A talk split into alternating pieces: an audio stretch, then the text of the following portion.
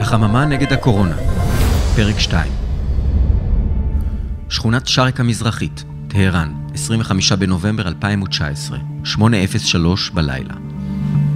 נשר אחד, האם שומע? מכשיר הקשר צפצף באוזנו של דניאל. הוא שכב מאולף על רצפת השיש הקרה בלב החצר הפנימית הקטנה. נשר אחד, הכרתו שבה אליו באיטיות. הוא ניסה להבין איפה הוא נמצא. בליל של צעקות בפרסית הגיע מכיוון הסמטה הסמוכה. סירנות עולות ויורדות נסרו ברקע. דניאל!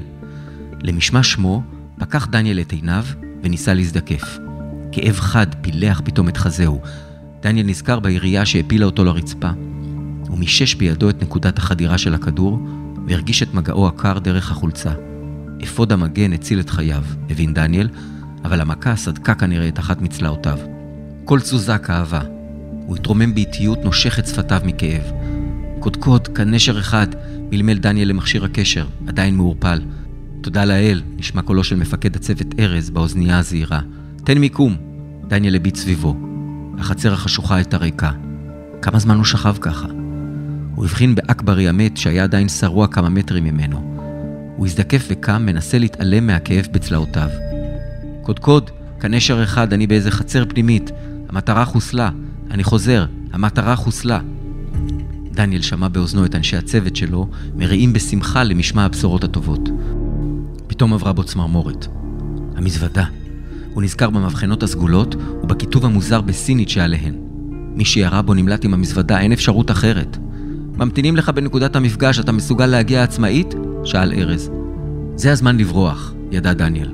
מכונית המילוט שבה חיכו לו כעת אנשי הצוות שלו, חנתה במרחק שלושה רחובות משם, אבל קודם הוא חייב להבין מה עלה בגורל המזוודה.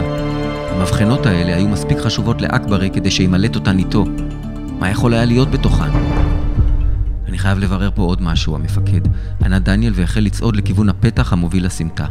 אין זמן לזה, אנחנו חייבים לעוף מפה עכשיו. קולו של ארז נשמע לחוץ, לפני שיעלו עלינו. דניאל יצא מהחצר החשוכה אל הסמטה אומת האדם. הוא הביט לכל עבר, מנסה לאתר איזשהו רמז למזוודה הנעלמת. מאות אנשים מילאו את הסמטה הצרה. אמבולנסים ומכוניות משטרה חנו בסמוך לבניין הקורס, שעשן עדיין התעמר ממנו. איש לא הבחין בו בזמן המהומה. על המדרכה הנגדית הוזיע נער בחולצת פסים ירוקה, שעמד לא רחוק משם ובהה בהמולה. הוא בטוח ראה משהו. דניאל התקדם לעברו. היי, hey, אתה שם! קרא דניאל בפרסית שאותה למד בקורס מזורז לקראת הפעולה. הנער הסתובב אליו. ראית אולי מישהו יוצא מהחצר הזו? הנער תלה בדניאל מבט מפוחד. אתה שוטר? שאל בחשש. דניאל לא הגיב. תענה לי על השאלה שלי, פקד על הנער. אני לא יודע, יש פה מלא אנשים. בזווית עינו קלט דניאל התקהלות קטנה ליד הפתח המוביל לחצר. לא טוב, חשב. הוא חייב להזדרז לפני שמישהו יגלה את הגופה שהשאיר שם. דניאל הניח את ידו על כתפו הצנומה של הנער. אני יודע שראית משהו, אמר בלחש. מאיפה אתה? הזדקף הנער פתאום. המבטא שלך לא מפה. דניאל ידע שאין לו שנייה לבזבז. הוא תפס בחוזקה את ידו של הנער והצביע על האקדח שהיה בחגורתו. הנער קפא באימה, ודניאל נעץ בו מבט מאיים. תענה לי על השאלה ואני אתן לך ללכת. היו שם שניים על אופנוע. הנער מלמל בקול רועד.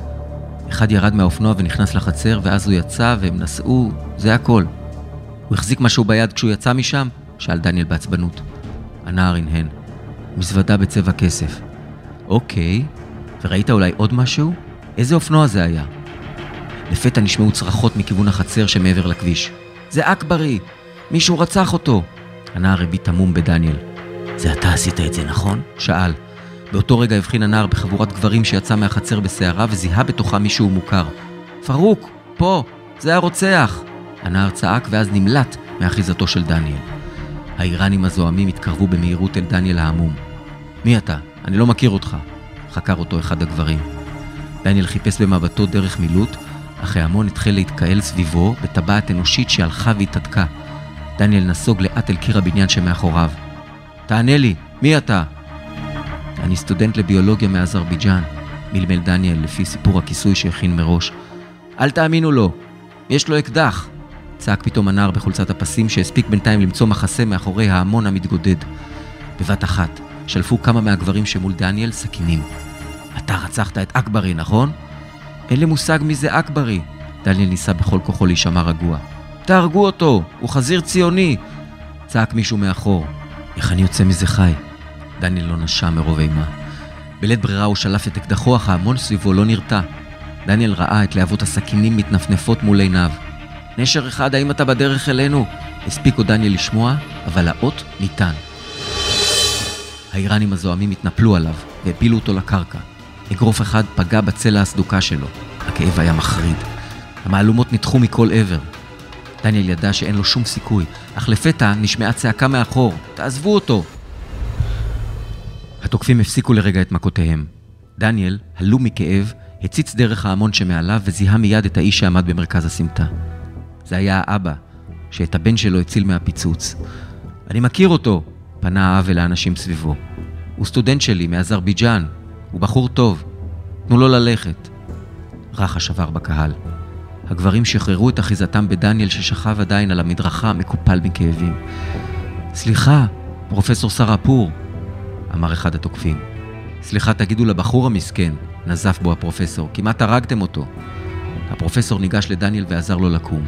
כל גופו בער מכאב, אבל הוא הצליח להתרומם. רוץ מפה ואל תחזור. סינן הפרופסור בלחש לאוזנו של דניאל. דניאל הנהן, הוא פילס את דרכו דרך ההמון ונעלם אל האפלה. שדה התעופה אפלק, דרומית לטהרן, 26 בנובמבר 2019, 11:35 בלילה.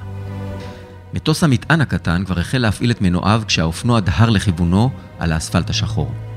הקברניט, ליו מינג, הבחין בו וסימן לאחד מאנשיו לרדת אליו.